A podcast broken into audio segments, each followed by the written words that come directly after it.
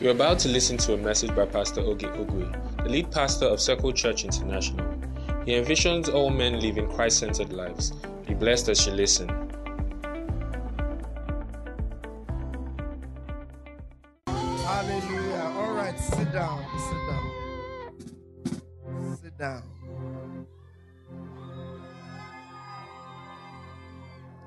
Thank you, Lord Jesus.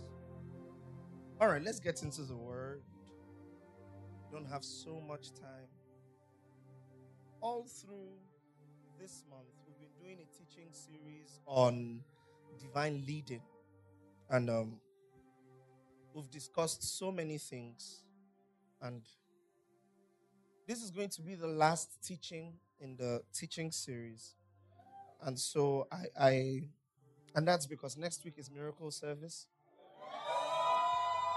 Yeah. And so I want to talk about learning sensitivity, learning how to be sensitive to the leading of God.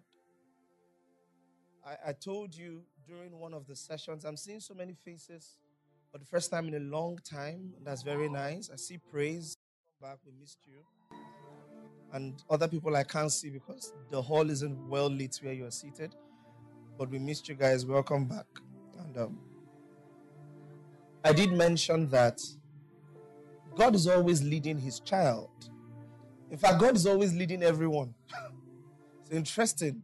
Divine leading is not the prerogative of God's children alone. We have more access to it, but everyone is led.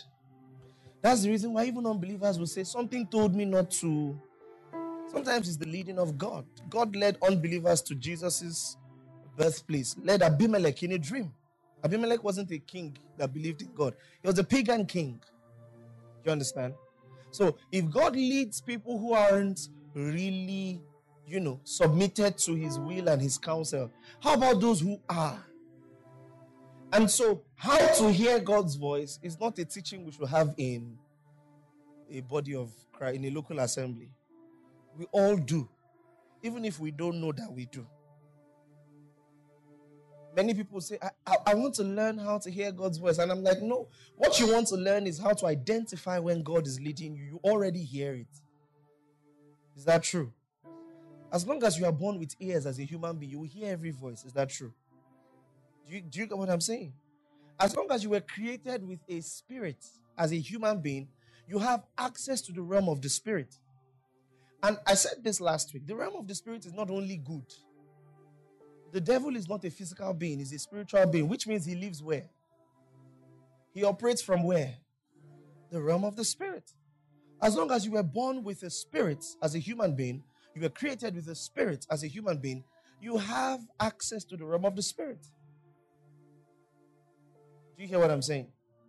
Which means that by your spirit, as a human, naturally, you can access things in the spirit. This is why in many instances, you have people who know things spiritually without ever knowing it physically. You can go to a native doctor's place, he will do some incantations, and like they show us in the movies, a screen will appear. You know, high resolution HD 4K.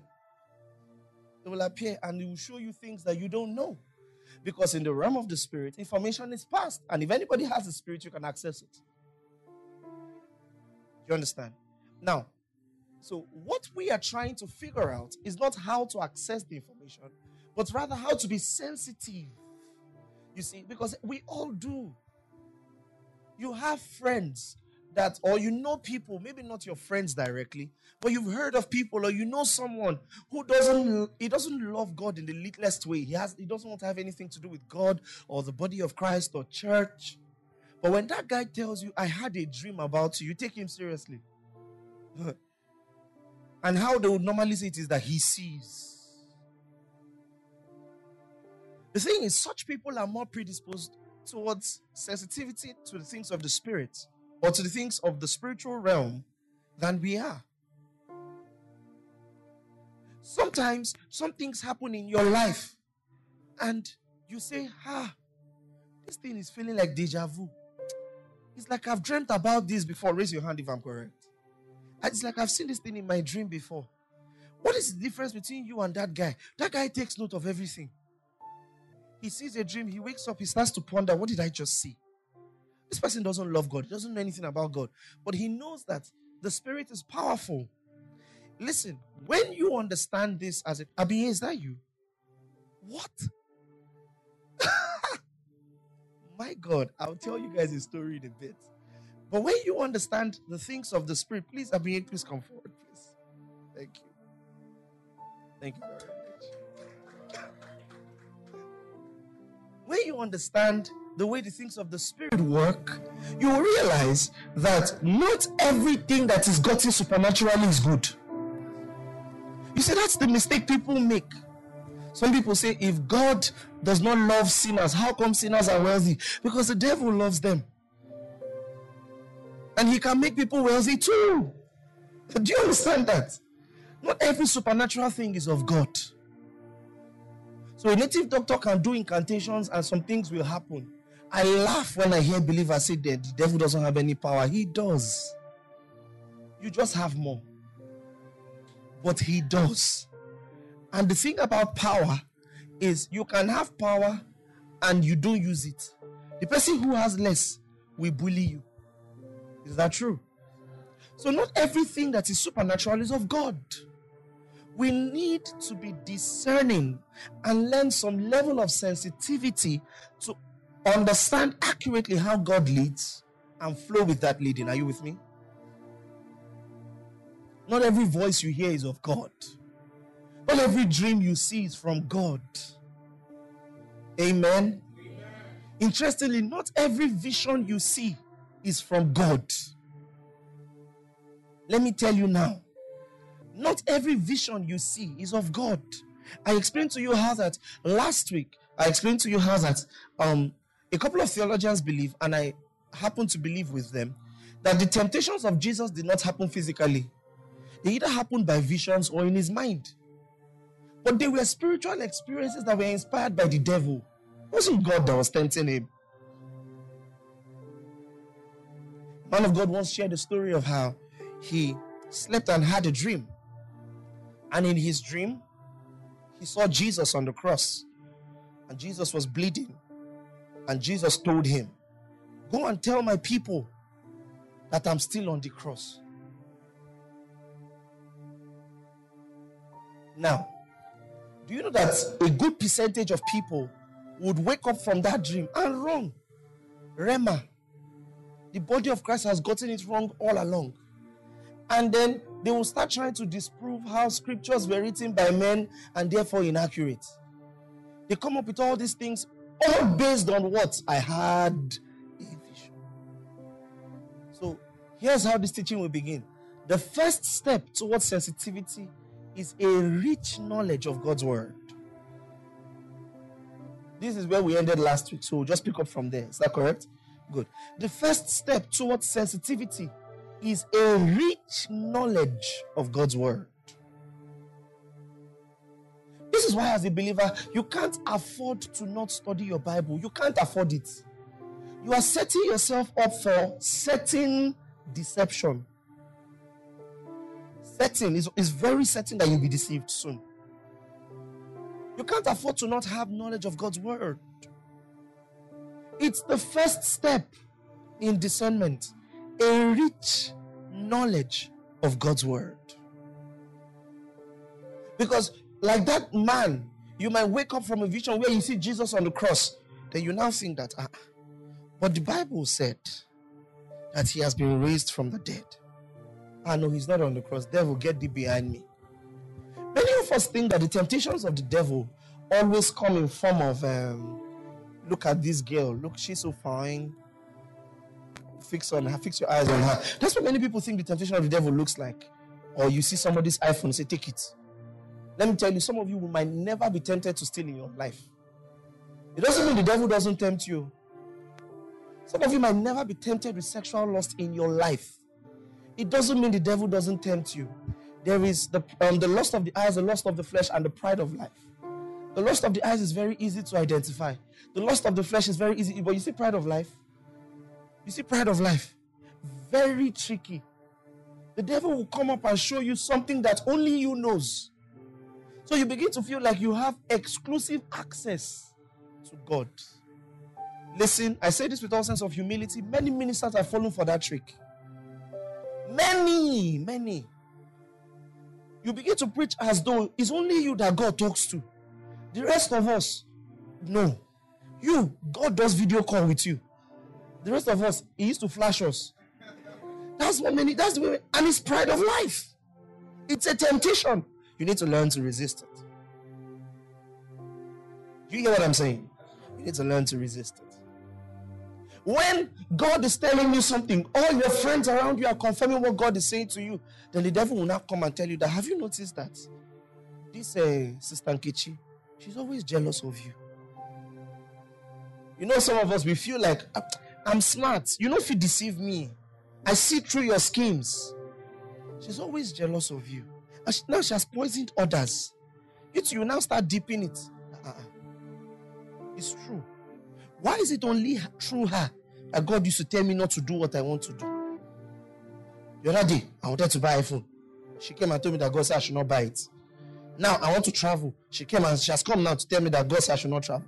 Why is it? Why she's jealous? So now you ignore the leading of God because of the pride of life. What do you have that you, that people should be jealous of you? What? Who are you? Humble yourself. So you must learn to identify the works of the devil. And the first way we identify the works of the devil is not visions, it's the word of God. Do you hear what I'm saying? It's the word of God. It's the word of God. The works of the devil are very subtle. I've told you before, the major attacks of the enemy is not somebody will not appear. Do not let this green light to come out from their hands. White lights from your own hands. Spiritual warfare. Many people don't understand what spiritual warfare is. Most of your spiritual warfare does not take place in the prayer, prayer room. Do you hear me?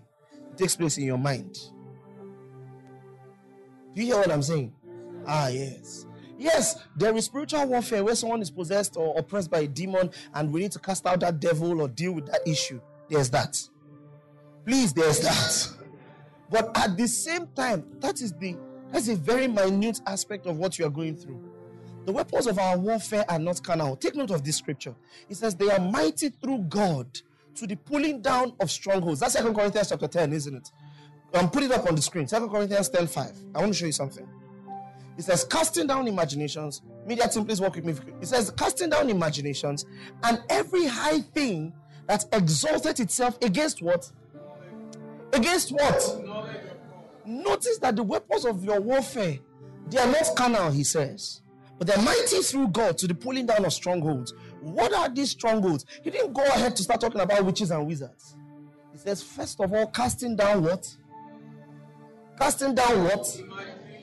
Listen, the devil might never in your entire life attack you physically by witches and wizards. He might never even oppress you by a demon, but he can still have a stronghold in your life, in your mind.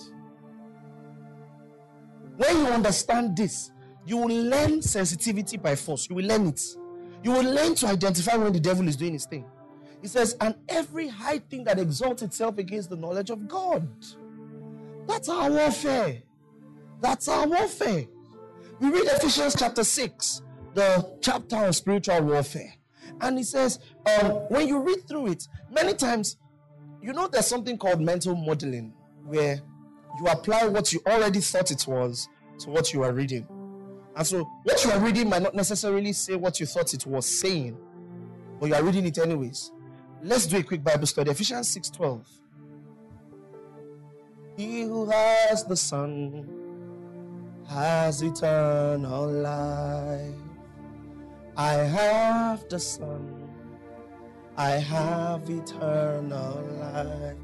Everybody read together, one to go. For we wrestle not against flesh and blood, but against principalities, against powers, against the rulers of the darkness of this world, against spiritual wickedness. Now, it's very easy to read this And first of all, your mind starts to think that principalities and powers refer to some certain types of demons and devils. They are part of it, but they are not all of it. Do you hear what I'm saying? When he says, against the rulers of the darkness in, of this world, understand that the darkness in this world is not necessarily demons and devils. First of all, the darkness in this world is the lust of the flesh, the lust of the eyes, the pride of life. There is a prince of the power of the air, the prince that mocketh in the children of disobedience. So the first darkness in this world is disobedience that leads to unbelief. Are you following this? So when he talks about wrestling against the rulers of the darkness of this world, he's talking about the rulers of disobedience. Question How does the devil keep people in unbelief? Is it by demons? Not necessarily. In your mind. He says, against spiritual wickedness in high places, verse 13.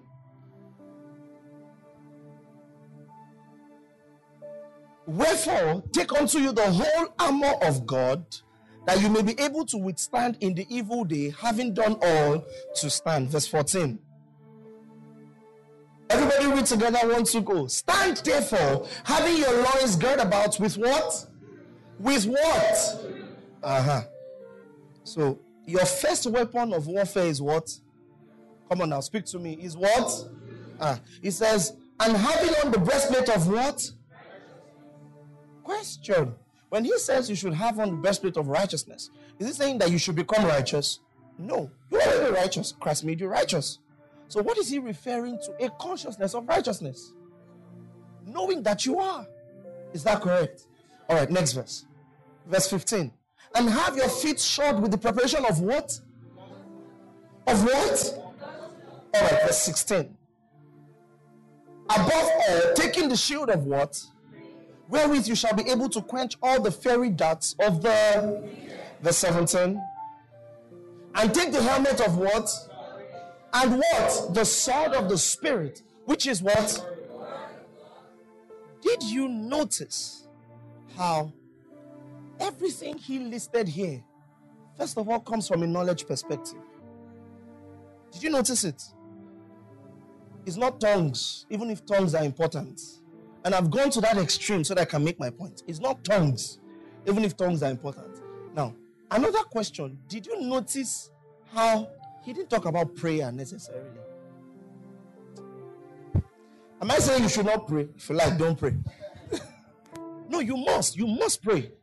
But as important as prayer is in um, spiritual warfare, in the skill of spiritual warfare, knowledge is more important.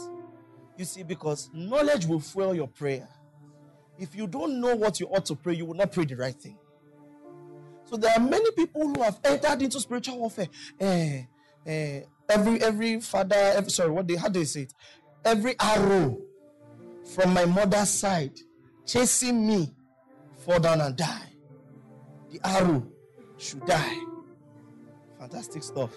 Now, I'm not against you praying that way if it works for you. But here's the thing you ought to know there is a form of knowledge that must first inspire the way you pray. We don't just speak arbitrarily in prayer. You understand what I'm saying?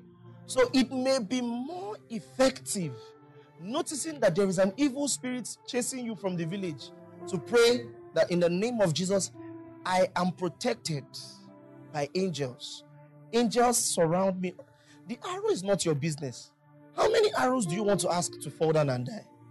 How many? They shoot one, you say fall down and die. They shoot 10. You now start. Arrow one, fall down. Arrow two, fall down. Arrow one to 10. What's going on? Why don't you just pray with knowledge? Knowing that he has, he has set his angels around about me, on their wings will they bear me up. Lest I dash my foot against a stone. In the name of Jesus, I'm protected by angels. Is a lot, is a much better prayer to pray. Do you understand this? sensitivity will first start with knowing God's word. When I hear people praying, uh, the witch in my father's side, my mother's side, fallen and died, I, I often ask them, Do you think the problem is the witch? There are so many people available to be used by the devil. Oh. How many of them do you want to pray against? Some of them are your best friends. And they don't even know that the devil is using them. I'm just telling you the truth. Sometimes the devil uses you and you don't know it. You don't know.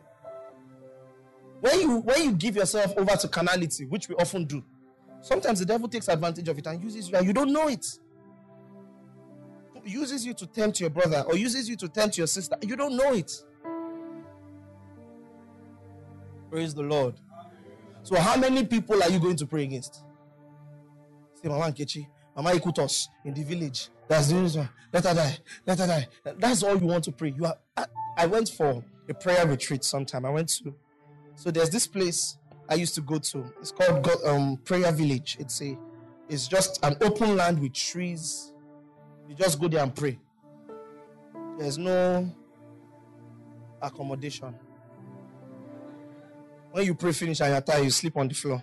It's sand. It's not sand. It's beach sand. They filled it with beach sand. When you pray finish, you sleep there. If it rains, it, the, when we went there, did you go with us that time? When we went there to pray, it rained. Prayed under the rain. Finish praying, the rain will finish falling. You dry your body in the sun that comes out. Then continue praying. So we're praying. We're praying all night. And there was this guy who was now I wasn't eavesdropping on his prayer, but you, you, you, his voice was so loud. And all through the night, he had one prayer point. There was somebody's name he was mentioning. I can't remember the name now. He was calling one person's name and asking that person to die. Through the night, ah, I said, ah, I, I wanted to meet him and say, Are you not wicked like this? What's going on? Here's another thing we don't know. Sometimes in our prayer, we give room to the devil. We, we give so much room for hatred. We give so much room for jealousy and competition and envy or the expression of pride. God, do it for me so that others will know that you are God in my life. It has nothing to do with God. You just want everybody to know that I've arrived. Then when they ask you, you say, Well, to God be the glory.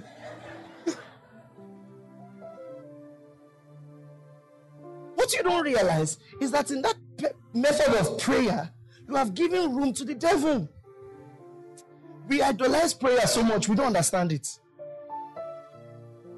It's true. So we give room to the devil in many ways. We give room to the devil in different. That's why the knowledge of God's word is very important. It will shape the way you think. There's one scripture the Lord kept on my mind from the end of last year till like middle of this year. What have what is it that we have that we did not receive? Ah, I kept thinking about like at random times it just pop up in my mind. What is it that we have that we have not received? Where then is boasting? Of works? No. But by the law of righteousness. Listen, it made me a more compassionate pastor.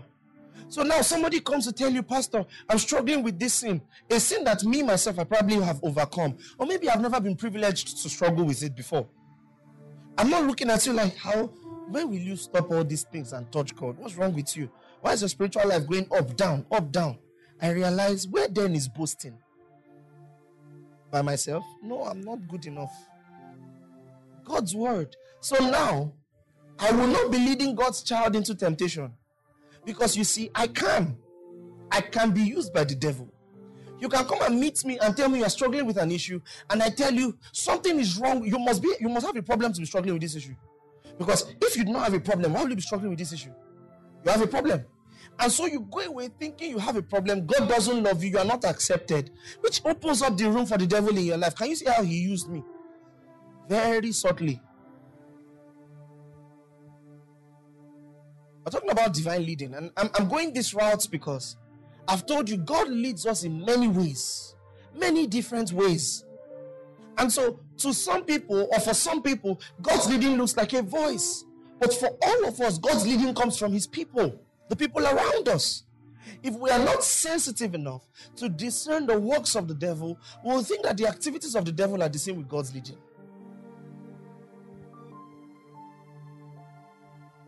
Praise the Lord.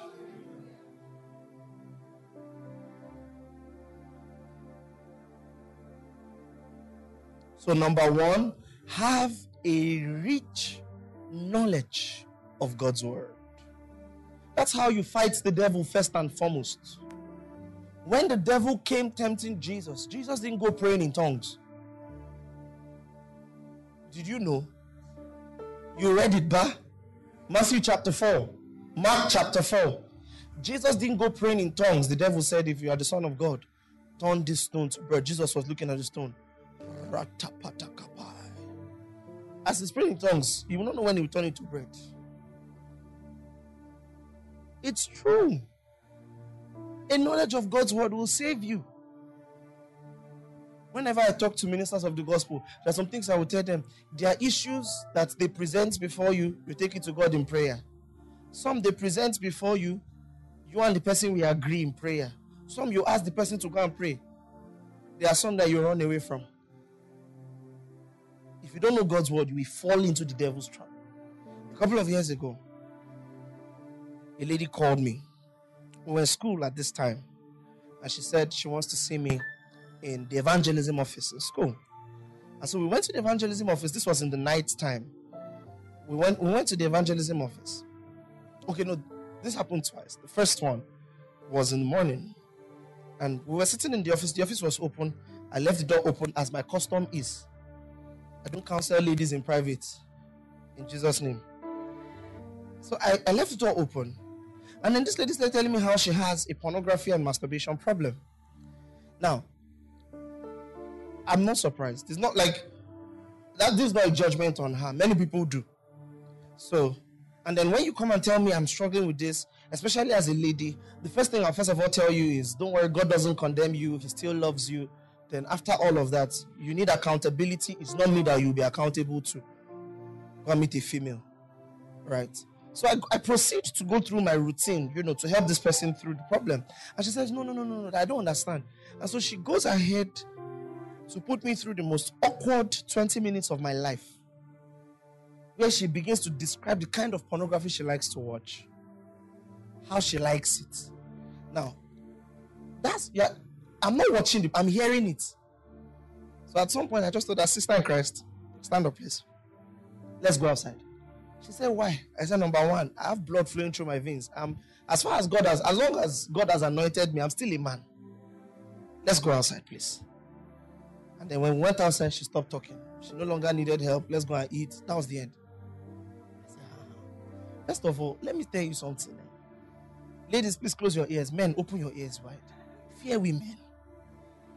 Please. I'm jokingly serious. From that day, I learned something. When a lady comes to tell me, I'm struggling with my sexuality, eh, eh, see my wife, please. See that issue, I will always run away from it. I don't, I'm not anointed enough to help you. My wife is. Me, I'm not. See my wife. I know that one from the word of God because the Bible says, flee all appearances of youthful lust. Flee. It didn't say pray in tongues out. Pray. When you, he said run. Face the other side and run. You will never be strong enough to deal with it. Never run away from it. Do you hear? Ah. The word of God will save you. It will save you. Number two, learning sensitivity. Number one, have a rich depth, a rich knowledge of God's word.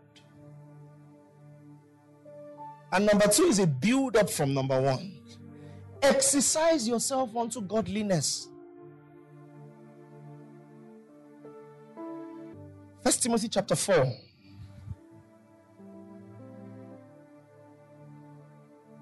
verse 8. Everybody read First Timothy 4 8 together. One, two, go. For bodily exercise profiteth little, but godliness is profitable unto all things. Pause. Now read the next line with consciousness.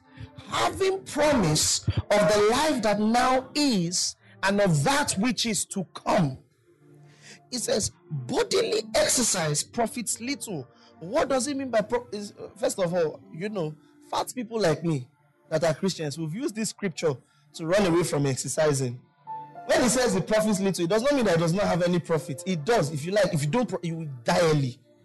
It's not. I'm not prophesying over your life. You have many of us have unhealthy eating habits. God, Jesus. When he says it profits little, it means that no matter how much it helps you and it extends your life by, you still die. Do you understand? The life still ends here.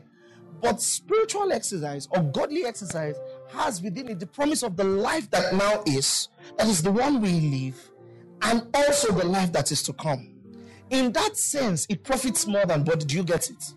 It does not mean that exercising physically is useless or is a sin, like I've heard some people say. Do you get it? However, he uses the bodily exercise as a form of skill or a form of reference so you can understand how spiritual exercise works. When I was in the university, I used to jog. I used to jog every morning or almost every morning in my final year. I used to jog six to eight kilometers. It's, it's impressive, be impressed. I used to jog six to eight kilometers, and I used to jog that much because I had this roommate that the best way I can describe him is a Kenyan. Because God. So if you went to Komla University, let me paint a picture. I used to jog from Daniel Hall to the school gate, then back. That distance is about six to eight kilometers, somewhere between. This young man used to do that thing every morning three times. Three times, three. He would jog and come back, then go and come. He has done a marathon. This Lagos access, he doesn't miss it. He, do, he loves it with all his life. He goes, he does it for fun. You know how many people are running for money? Not him. Just, I, I just want to run. And it's a sign of wickedness. Because the wicked man runs when nobody's pursuing him. His name was Femi. now, when we first started, Femi would take us out to jog. So I would run from Daniel Hall to that Hebron Ark. That's the entrance to the hostel area. For those of you, this is about it's less than a kilometer. It's not it's not far at all. It's just a straight road. And by the time I get there, I'm like, this Jesus Christ, I'm gonna die. And then Femi has gone. So he's on his return. And you say, ah, You're still here. I say, ah, brother, I'm still here. But I started to figure out how to do it. So I realized some mistakes I was making. I would start the um, jog at Femi's pace. Now, this guy is a Kenyan. Me, I'm Igbo to the core. If this guy is running 60 kilometers per hour, I should be running two, not 60. He's better than me. So I figured out if I slow my jog, I might do it longer. So I slowed my jog. I was now getting to chapel, going past chapel. Then with time, I will get to the gate and walk back. Because it's not me that killed Jesus. He died for me, but I didn't kill him. So I will get to the gate and walk back. Right? Then I would try, and then before I was completing the circuit, I would go around and walk back. That's how spiritual exercise is. You see, the issue is this. Some of us, when we want to take God seriously, you want to immediately start praying six hours. Let me tell you something that will happen for sure. You will burn out. Because even those who are grown that pray the six hours, we know they do them every day. So now you get up, and, and this is why I'm very weary of people who out of enthusiasm and a, a need to teach the people of Christ to pray, exalt stretch prayers above everything else. You say, when I was in year two, I was praying 20 hours every day. You definitely failed in school. If you're praying, if you're praying 20 hours, when do you go to class? Did you write exam? So is it that you're lying or you failed? Woefully. Thank you. And so we exalt all of those prayer times. We exalt stretch prayers. And see, listen, in this church, we believe in stretch prayer, you know. We do. We're going to we have one coming up very soon. The people will come for campfire now. We'll just have morning devotion. It's not long, just a few minutes of prayer. right. So the argument is not against stretch prayer. The argument is for spiritual exercise. Knowing when to do it, how to do it, and how to grow. But listen, it is an exercise. You must exercise yourself spiritually. You must. If you don't, you will not grow. It's inevitable. This is important because a lot of people, you go to the, you you you you think you you do your spiritual exercise like you do it in the gym.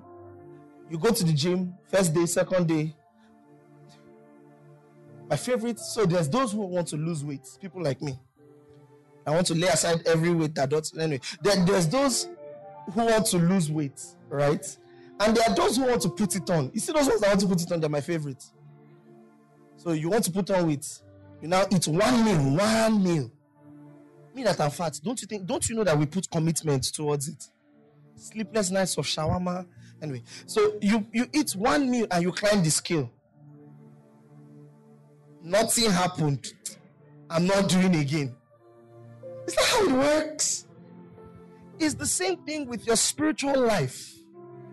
Listen, if you will grow, you must understand that there will be times when you wouldn't want to do it. Do you understand? You might go a whole few days and you now realize it's not that you, you woke up and then you said, Ah, it's time to pray. I'm not praying. You didn't, it didn't cross your mind. It's after like two days, you know, like, wait, too. Ha! So I've not prayed like this now for two days. Oh yeah, I'll pray tomorrow morning. Then when you now wake up in the morning thinking, okay, I'm ginger to pray, your body will tell you, what are you trying to do? Pray. It's true. It's true. But it is an exercise that you must partake in. If you will grow. Listen, let me teach you something. There is no spiritual activity that is independent of other spiritual activities. What I'm trying to say is um, discernment is not independent of your spiritual growth. A lot of people want to know how to identify God's voice without having a prayer life. No, they are linked to one another. I know that um, as believers, we all have access to the gifts of the Spirit. It's true, you do. You can give a word of knowledge, you can give a word of wisdom, you can prophesy, you can speak in tongues and interpret. You all, you all can. The Bible says that we can. But here's interesting thing if you will become skillful at it, you won't become skillful at it by saying, I want it. No.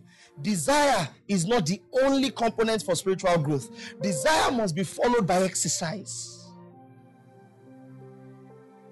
Do you understand what I'm saying? And so, allow me come down for this. You you may have seen this movie, The Karate Kid. How many of you have seen the movie? Raise your hand. Either the old one or the new one with Jaden Smith. Raise your hand if you have. If you have not seen the movie, raise your hand. Can I ask you, what's wrong with you? I'm just joking. I'm just joking. But you may have seen the movie where the kid goes to the master and says, I want to learn how to fight karate. And the master says, All right, that's fine. Fetch a bowl of water. He fetches the bowl of water. He puts the bowl of water outside. And the man says, Now, I want you to slap the bowl of water. Do you remember? And so he goes on slapping this thing. And for how many weeks? All he did in training was slap the bowl of water. Right? And at some point, he gets upset. I said, I want to learn car. I want to learn to kick people. So if I kick you, your spirit to come out first. Why are you telling me to slap water? What do you mean by slapping water? And then the guy says, I think he tells him to slap something else. And then he realizes how strong he has gotten in just doing that one thing. Listen, when the Bible tells you read your Bible, pray every day, it's not because God does not want you to flow magnificently in other things of the Spirit. When we tell you read your Bible, pray every day, we are telling you because by the time you do it, and you now get into and a microphone is given to you in an audience, lead prayer, you open your mouth, you will now realize that for how many months of one consistent activity, you've built so much depth and you didn't know. Discernment becomes easier. Flowing in the things of the Spirit becomes easier. The problem is people come and ask me, How do I flow in the things of the Spirit? There is no how to. There is just spiritual growth. When you grow spiritually, the rest will follow. Are you getting this? So maybe it is difficult for you to discern God's voice because you have put your spiritual growth on hold. You've paused it. So you don't have a prayer life, you don't have a study culture, you have none of that, but you want to discern God's voice. How now? How? You see, somebody who has gotten used to the way God talks, he, it's not like it's not like every night around 10 p.m. his phone will ring, say hello, now me now, Bros J, how was your day? That's not how it works. It's probably because the person has a prayer life. Every time it's time to pray, he has a prayer time. He will set his alarm. It's time to pray. He will go to the prayer place. He will sit down. When he feels like it, when he doesn't feel like it, he's talking in tongues. Sometimes he's talking in tongues. His mind is not there, but he's there. Do you know how important that is? It is much better than a person who doesn't pray because he doesn't feel like it.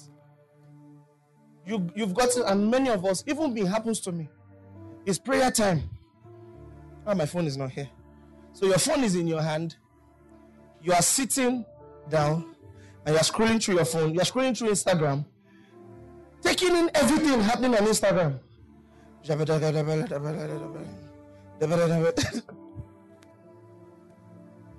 But that is more powerful than the person who doesn't have a prayer life. You see, because one day you'll be scrolling through that thing, talking like that, then you now hear the voice of, Will you stop that? Ah, I'm just displaying now. Now you're beginning to learn to discern God's voice without even knowing it. Do you understand what I'm saying? Another time, you're praying, you're praying, and then you're praying about something entirely different. Then you just, the image of someone just flashes in your mind. You just feel this need to pray for the person. You begin to pray for that person. The next morning, the person calls you, or you start talking to the person. The person tells you, "Oh, if you see what happened to me last night," then you realize, as I was praying, this thing was happening. Oh, also, it was God that was leading me to pray for this person. You are learning discernment now. You see, discernment is not independent of spiritual growth. You grow in discernment as you grow spiritually. Are you following what I'm saying? You grow in discernment and every other spiritual thing Pastor, I don't know. I've heard that it's possible to speak in tongues and interpret, but it's not working for me. Just have a prayer life. There will be times when you will be praying in tongues. You've prayed for a while. Then just one particular word just comes to heart. And you just begin to say that word over and over and over. Many times, what's going on is tongues and interpretation. You just don't know it. You just don't know it. So now, one day, the pastor is talking in church and he begins to explain what tongues and interpretation looks like. You're not like, hmm, that's what, that's what happens to me. You see, you're not learning how to do it. You already know how. You just didn't know what you were doing. See, that's a lot better than somebody who knows all the words, but you don't know how. Because you're not great spiritually. Our generation, we love definitions, eh? We love technicalities. We love it. But practice, you see, practice cannot be us. We need to move from there. Do you hear what I'm saying? There is such a thing as spiritual exercise. Take it seriously. Take it seriously. Your life does count on it. It depends on it. Take it seriously. Take your prayer time seriously. Take your study time seriously. If you do not have a prayer life, don't deceive yourself. Oh. If I ask you, lie to me, it's okay. God will not punish you. But don't lie to yourself. Do you hear what I'm saying? If I ask you how's your prayer life, you say, ah, Pastor. Because everybody has that question. Answer is always, Pastor. It's great, but it can be better. You know all those interview like answers. What are your weaknesses? I'm a focused person. Mm. Well done. It's great, but it can be better. When last did you pray? Ah, Pastor, I prayed. I pray. When was the last? I pray. Just know that I pray. it's fine. But don't lie to yourself. If you do not have a prayer life, start. And don't intend, don't now say, I want to start my prayer life by praying two hours every day. Ah, you will burn out. Can I give you a piece of um, advice? If you want to build your prayer life, start small. Do one hour every day, but do it like this 15 minutes, four times a day. Just 15 minutes four times in a day. That's one hour. Right? Ah, so 15 minutes, four times a day. Listen, you will cover so much ground. So much. Try it. Set an alarm four times in the day. Once you once you hear that alarm, just start praying in tongues. Whether your mind is there or not, whether you feel like it or not, whether you are walking, you're at your workstation, You just hear your alarm ring, you pause it and start praying in tongues under your breath and continue what you are doing. 15 minutes, four times a day. Very soon, 15 minutes will become 30. And it will become 30. You at some point you just know I can push a little more than I'm doing now. That's how to grow. It's exercise. Say exercise. Exercise yourself onto godly things. Do you hear what I'm saying? Good.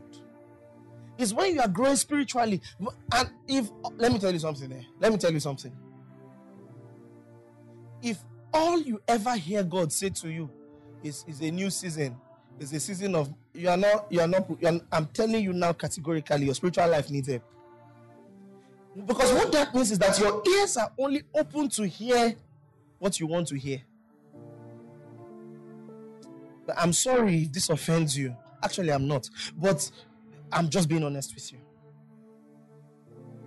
Because you will never hear when God is telling you to carry everything you have. See, Sister Nkechi, she needs help. Empty your accounts, give it to her. It can never be God talking to you in that time. What do you mean by that? Please stop that. But once it's a new season, ah, you must hear it too.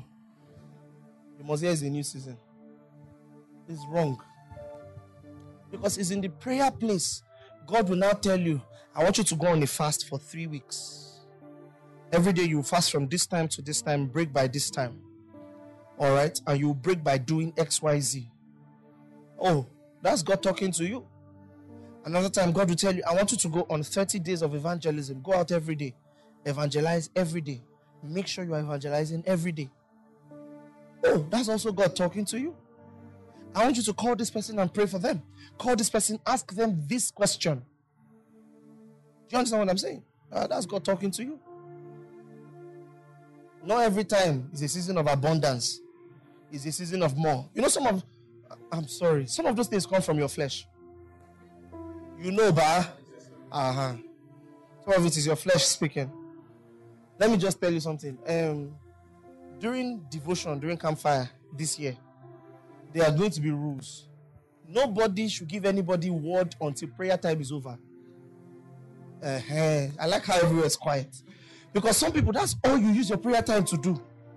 All you use your prayer time to do is go around giving people word. You are not praying. You only be giving people word up and down. Nobody is not allowed. When we say pray, you pray. When we finish praying, in Jesus' mighty name. if you get a word for someone, write it down. Hold it, put it in your pocket. In Jesus' mighty name, we have prayed. You now carry your book and start going around. Please, I have a word for you. God said I should tell you this. Sister Kechi, please wait. I have a word for you. That's how you're going to do it. Amen. amen. I feel like don't say amen. It's not my business. And then you will not be disturbing people who want to pray. It's true. Somebody is praying. He has not even prayed two minutes. Four people have come to say, Sir, I have a word for you. Sir, allow me pray now. And it's always the same thing. It's a new season. It's a season of more. Listen, if the word is genuinely that is a season of more, say it. I'm not saying that every time it comes like that is not God. No, sometimes it is God. A couple of weeks ago, the Lord told us that we are going to start um, experiencing um, supply, supernatural supply, and we have. He is God. We've been seeing it. He said it. We are doing it, and I declared it to the church. But if that's all you ever hear from God, something is wrong. It's akin to you dating someone, and all you ever hear from the person is praises. So you know that something is wrong in that relationship. I hope you know. If all your boyfriend does is praise you, ha. If all your babe does is praise you, ha. I, what if I'm describing your relationship where you go home today, call your boyfriend say, See, I will not be angry with you.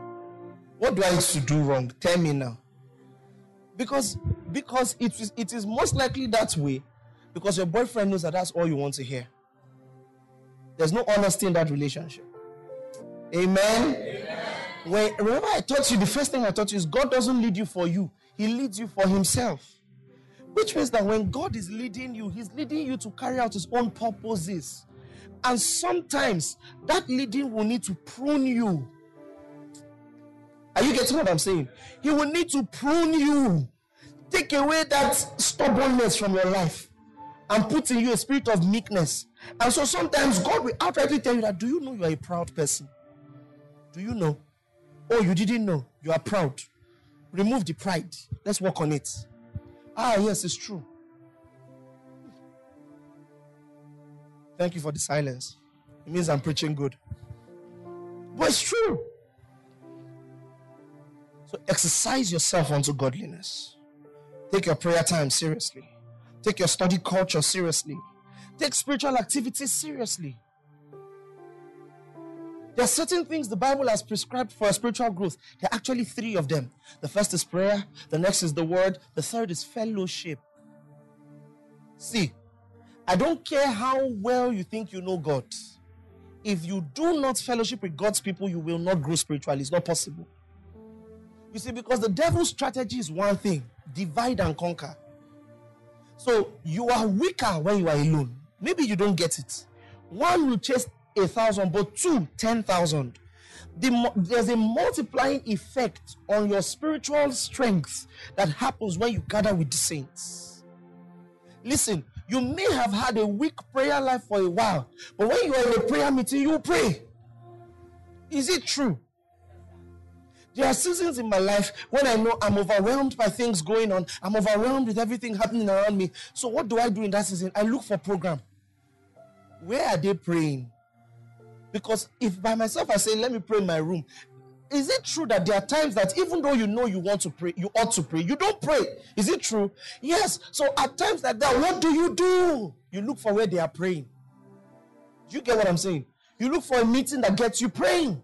That's why church is important. That's why you don't just miss church arbitrarily. It's not for blessings. Say there's a blessing in coming. That's not why we come to church. I heard Bishop Oyedepo say this yesterday, very powerful. He said, Don't miss a living church. If you are too proud to take your car to be serviced, the car will get it will get grounded one day. That's very true about your spiritual lives. If you are too proud to bring yourself to be serviced in church, you will get grounded one day. One day you want to operate and it's not happening. And the thing is, many of us don't understand that God designed us to live from the spirit outward.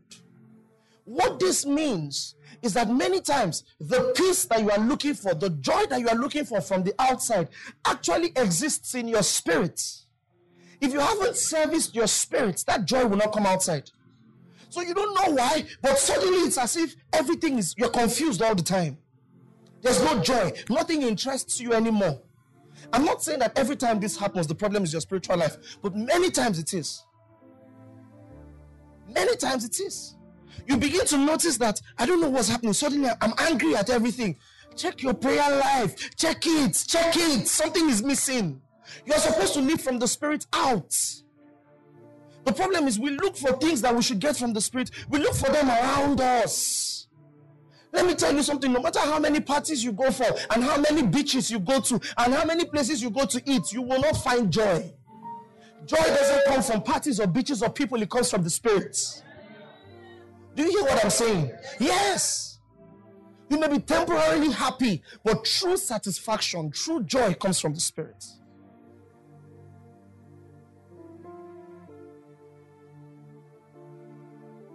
Don't joke with fellowship. Don't joke with it. Don't joke with it. Notice that when Judas was going to tempt Jesus, he wasn't with the other disciples. Do you understand? The, the, the Pharisees didn't come and meet them when the disciples were together. They now say, Ah, we're looking for someone to tempt Jesus. So oh. we need a candidate. Uh, you look like far you would do. So I can try it out. That's not what happened. He wasn't with other he wasn't with the other disciples. He went separately to the Pharisees. Listen, the devil's strategy is always to divide and conquer. When you are away from fellowship, you are in trouble. Do not normalize not going to church. Don't don't do it. And let me add, just by the way, online service is not the same with offline service. I hope you know. In Circle Church, we do our best to make sure the online experience is the same with the offline, but it is not. It's not the same. First of all, if you're in a, if you're in a season of apathy, do you know what I mean by apathy? Where you know you ought to pray, but you can't pray. You want to study, but you can't study. Do you know that it will also affect how you interact with online experience? Because it still takes the same level of discipline to tune to YouTube and stay there. It will affect it. So why don't you just get up? That discipline that you muster to open the YouTube, muster it, enter your car, or enter inside the car, or enter inside bus, and get to church and just be around. As the service proceeds, watch yourself get better.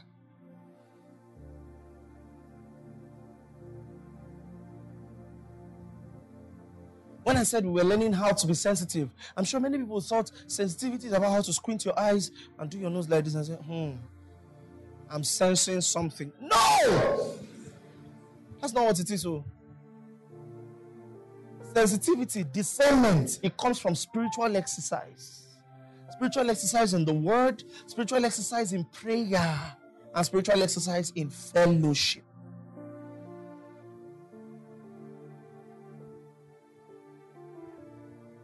Don't be missing from church. Do you hear what I'm saying? Ah, yes.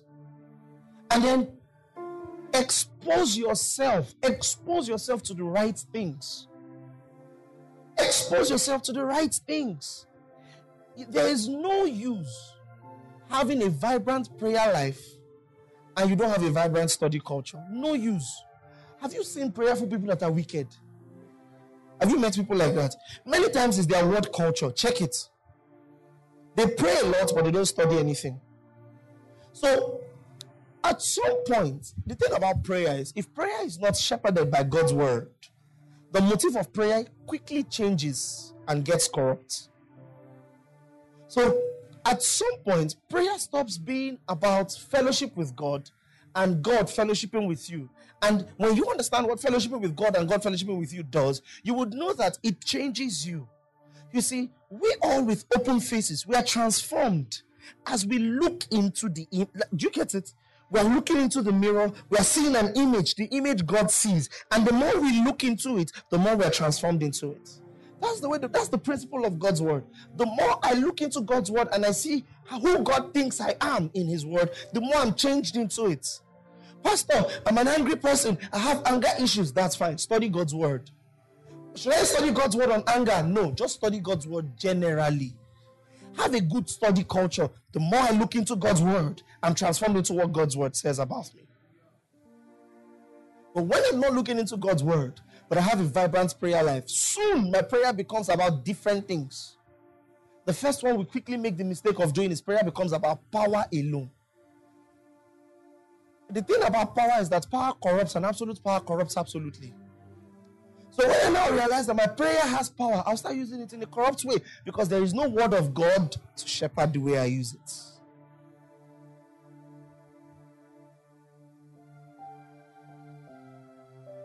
So exercise yourself in the study of God's word.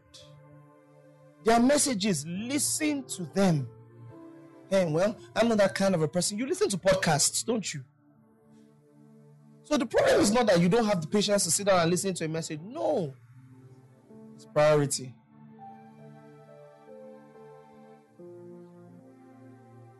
Exercise yourself in God's word. Exercise yourself unto godliness. At this stage of your walk with God, some things are, listen, we don't just do things because, oh, we'll go to heaven or hell if we do them or not. That's so childish. Let me settle it. You are not going to hell. Say amen. Whether you said amen or not, you are not going to hell. Settled. So let clear that. That's not a motivation for you to do things or not do things. That, oh, I will not smoke today because if I smoke, I will go to hellfire. How about doing things because God said not to? Amen. Then there are some, God hasn't said anything about it, but you know, if I start on this road, where is going to lead me? Ah, I don't like it. So, how about doing things just because you're a Christian? How about that? How about that? oh, let's go to XYZ place. What are we going there to go and do? I spoke to a lady in 2016. She went 2015, 2015. She went out with a couple of friends. Before she left, they were going to Quilox. You know Quilox? It's a church, it's, in, it's on the island. A place of worship, yeah. So they were going to Quilox. Before she left, she knew they were going to Quilox. They told her Quilox they are going to. This person loves God. Then she went with them to. Uh huh. How do you know what they do there? she went. She went with them to Quilox. Then she called me from the car at Quilox at night. That they are smoking everywhere. That's ah. What did you expect to be happening there? When I said, "All right, now let's lift up our voices and begin to thank God for an amazing day." Just rejoice. Is that what you thought would happen there? Listen, part of godly exercise is saying no to things simply because I'm a Christian. Simply because I'm a Christian. Don't let FOMO put you in trouble. Oh. The fear of missing out, that's what FOMO means. Yeah, because ah, everybody will now go, I'll not be there, it's not be fun, I'll not have fun. Exercise yourself unto godliness. Some things, just say no to them, just quietly. You can have fun, but there are sometimes you just say, no. This is not a condescending no that, no, no. This is just no. I'm, I'm, I'm not to do that. Praise the Lord. They don't tell you, oh no, but it's fine. Eh, if there's one alcohol, very big issue. Say, eh, the Bible doesn't say anything about alcohol. Jesus said, eh, in fact, the wine Jesus turned, the water that Jesus turned into wine, the wine was most likely alcoholic. That's true. That's very true. But you know this person that is talking to, you You know how the Bible says, be not drunk with wine when is excess. You see that excess? That's where this person lives. The person lives in the overflow. So now, you know this person that's talking to you, if you go out, it's not a glass or half a glass. Not something lit so that they're. The person is going for overflow. Person now says, Can we go out for drinks? I have water in my house. I will drink water at home. No. Why don't you want to go? I don't want to go. If they probe you too much, I'm a Christian, I'm not going. They laugh at you. Are you a child? That somebody laughing at you should affect you. Are you a child? Say, hey, you're a small boy. Oh my God, how can you call me? Are you a child? They laughed at you. I see you're scared. Are you a child? some, some things we do so childish. Say, how would they look at me? Are you a child? Uh-uh. When you're making money, do you wonder how they will look at you? Eh? Are you a child?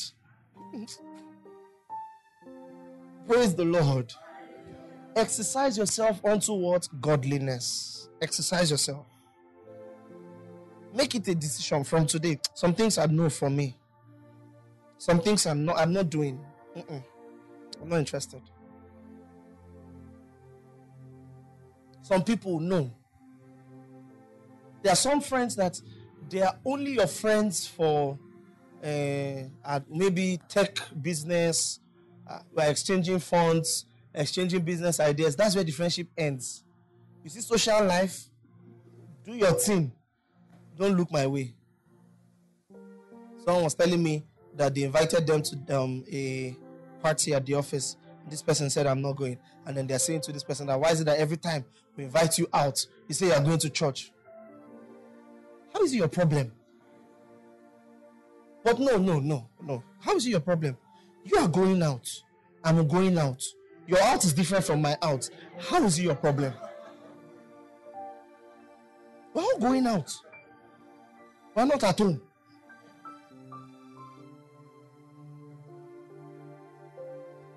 Praise Jesus. Exercise yourself unto godliness. This is how you. I, I heard, and this is how I'm going to wrap up. There's a man of God, I still listen to him.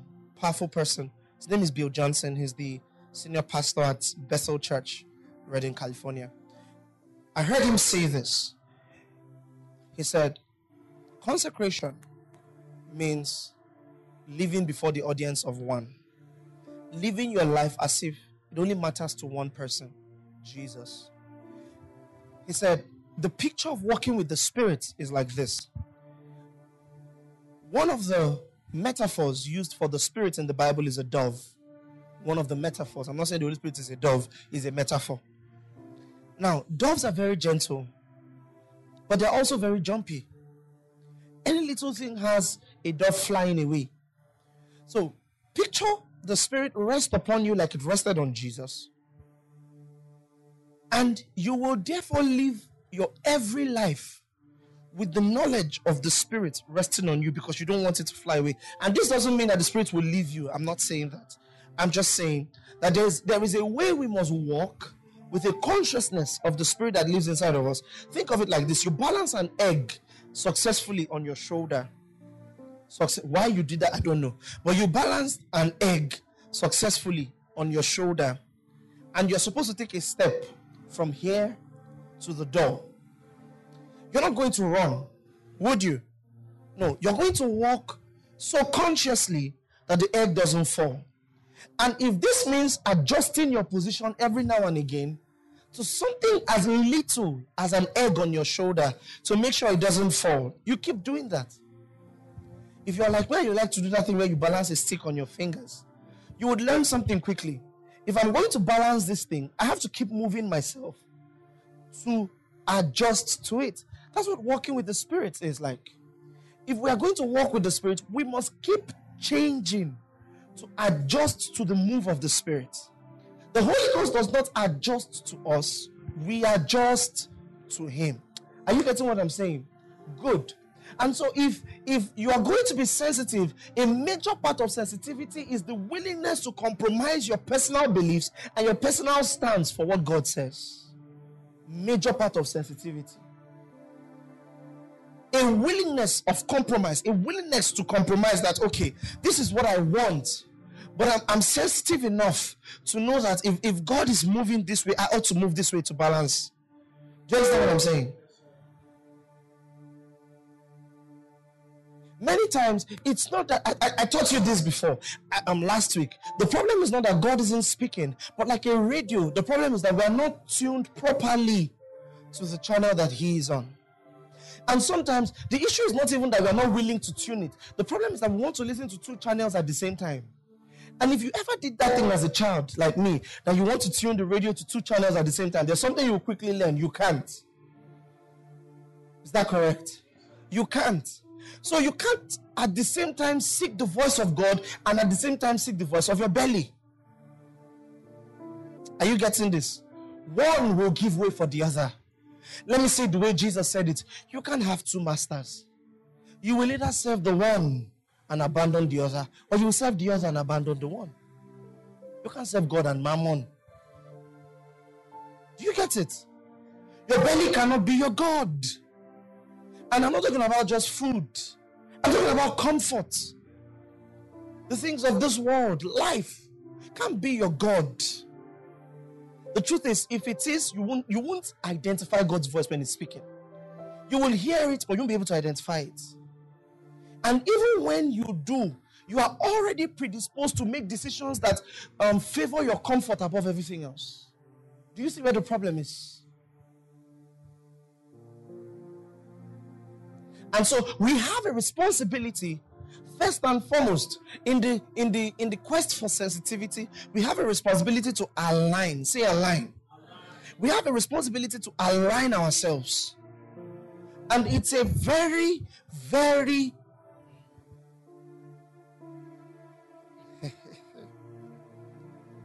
i want to say something and i'm going to say with all sense of sensitivity or response um humility.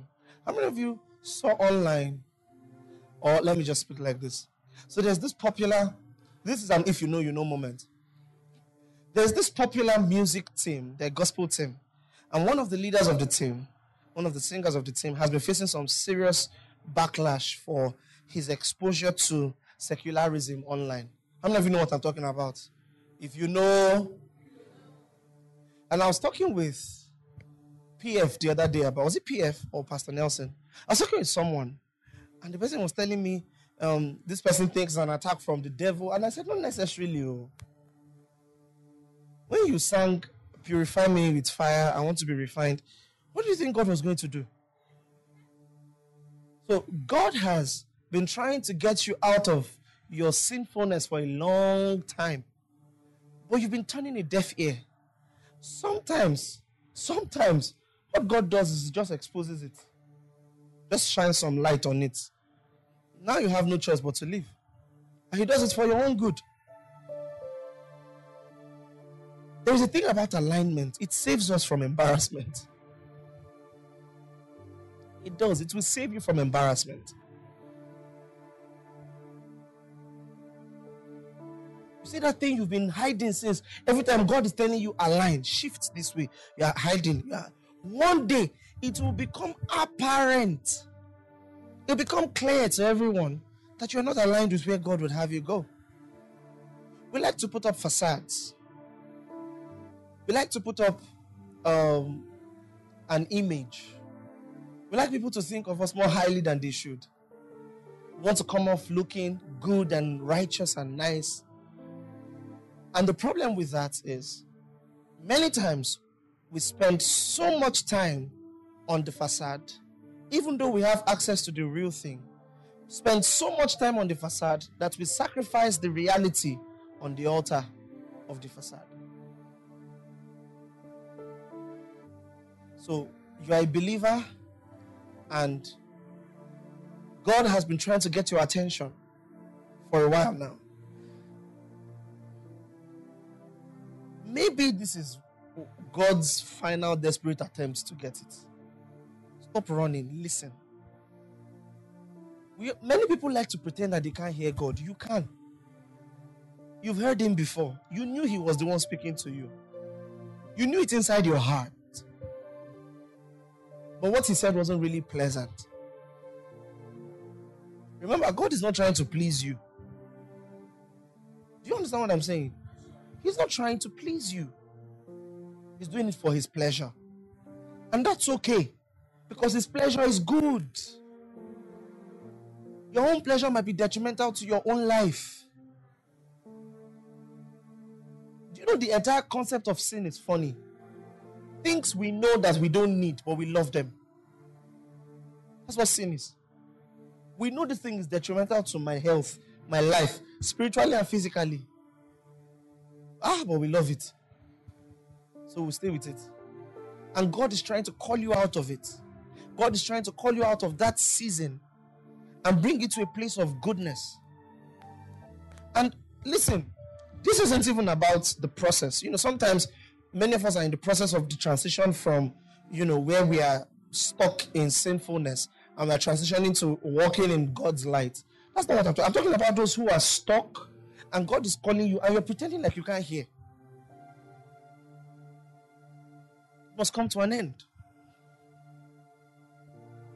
Must come to an end. Maybe this is your final lesson on, on God's leading. Sometimes God's leading is leading is a moral leading. Do you understand what I'm saying? I've taught you how so many times one major way um, salvation is described in the Bible is the leading of God. When the Bible says, as many as, as are led by the Spirit of God, they are the sons of God, that, that wasn't referring to divine direction. Rather, it was referring to the leading that happens in salvation. Do you get this? Ah, yes. In Galatians chapter 5, when it says, um, be, um, be not led, be led by the Spirit so that you don't fulfill the lusts of the flesh. The leading of the walk in the Spirit that you may not fulfill the lusts of the flesh. The walking in the Spirit, the leading of the Spirit in Galatians 5 is Galatians 5:22. The fruit of the Spirit is love, joy, peace. That's what it is. So sometimes the way God wants to lead you first, in fact, not sometimes, every time, God's first assignment, the Spirit's first assignment in your life, is to lead you into a place of morality, into a place of moral excellence. But many times we want to circumvent the leading of moral excellence and walk right to divine direction without the moral excellence. But so many times the moral excellence positions us better for divine direction. God doesn't waste resources. Let me teach you something now. God doesn't waste his resources. God would rather give a pagan king the money if he knows the pagan king will use that money to advance his kingdom. Do you know? Do you know? So maybe, and I'm not saying this, I'm saying this, I'm not saying this to shade anybody or I'm not saying this spitefully, but maybe the reason why all your prayers for God's blessing on your life to be answered, they haven't been answered, is because you are greedy and God knows it. Pastors, we like to make people feel good. We tell you God's time is the best. That's the meaning of my name, by the way. We tell you God's time is the best. And don't worry, keep going. Maybe do you realize that not every hindrance is a matter of God's timing? Some hindrances are a matter of your positioning. Are you getting it? Some hindrances are a matter of your positioning. So set yourself, be honest with yourself. I've told you several times before God, little is much. The Bible didn't say who he who is faithful in little will be faithful in much. It says he who is faithful in little is faithful in much. What does this mean? It means that God knows exactly how you will behave if He blesses you with so so amount. Exactly. So sometimes for your own good, He won't. He won't. Me that I'm your pastor. Some of you, I'm afraid for when you have money. Not you in this church. Some people, let me put it like that. I'm afraid for what you will do when the Lord should put resources in your hand. We won't see you in church again.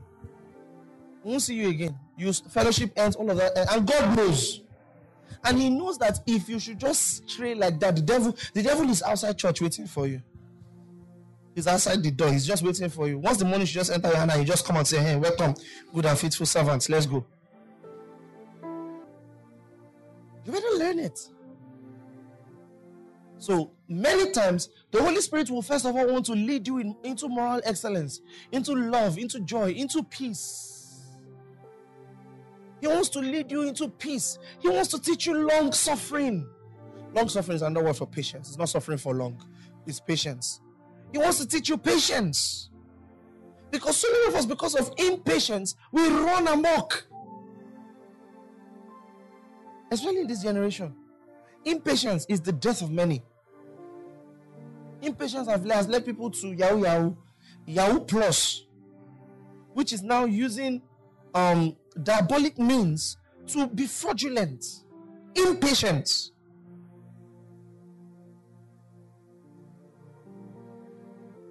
It's fun, and the devil is smart. Open your eyes. Our generation in our 20s have more resources than any other generation that has ever passed through Nigeria in their 20s. Do you know? There are many 20 year olds that are millionaires, many 20 something year olds that are millionaires, many. And so, from your childhood, God already saw where this generation is going to. He started teaching you patience, He started teaching you contentment, He started teaching you to tame your appetite. It's that's also a leading of the spirit. Maybe, maybe you don't know it. In fact, it's the first way he wants to lead you. He started teaching you to tame your appetite but you were not listening. So now, ah, and this generation is wicked because they will post it on social media. Somebody was telling me of how a co-worker just woke up, bought iPhone 14, AirPod Pro, and smartwatch, almost three million spent at once. Bah, yeah, is your age mate. The person will now post it on IG. Hey God, when? And you start feeling bad. You start feeling because of iPhone, iPhone, iPhone. That's not different from iPhone 13. No, it's not different. It's the same thing. Say, ah, no. I must, I must have it. And God is leading you in the way of contentment. And so when the Bible t- was telling us that the Spirit will teach us long suffering, He will teach us gentleness. We didn't know that we will need it now that you're looking at those around you making so much money and you're praying to God, and God is saying, Be patient now. How old are you? Calm down. There's a whole future ahead of you. Don't jeopardize it. Praise the Lord. Listen, your quest for sensitivity begins with a willingness to realign yourself with respect to the Spirit's position per time. With respect to the Spirit's position per time. God wants to tame your appetites. See this one I said? He, really does. That you have money for it does not mean you should buy it. That you can raise the money for it does not mean you should have it. Tame your appetite. It's not everything you see flying around that you want. Praise Jesus. You learn to be content. You learn to do things at God's pace. Praise Jesus. Have you learned something this morning? I want you to bow your heads and say, Father, I choose to align myself to your will per time. I actually want you to pray. I actually want you to pray. Father, I choose to align myself to your will per time.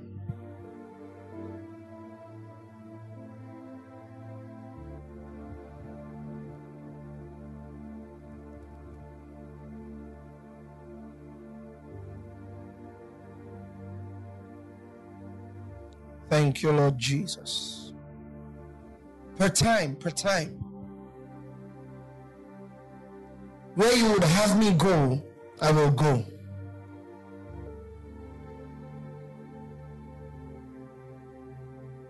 Withholding nothing, withholding nothing. I surrender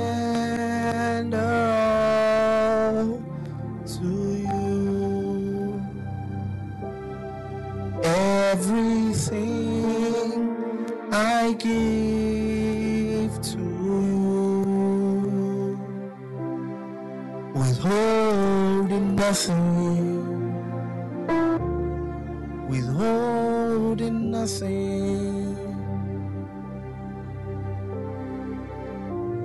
In Jesus' name we have prayed. In Jesus' name we have prayed. Praise the Lord. Are you blessed by today's service? Thank you for listening. For more, head over to circlechurchglobal.org or visit any of the church campus addresses on the website. God bless you.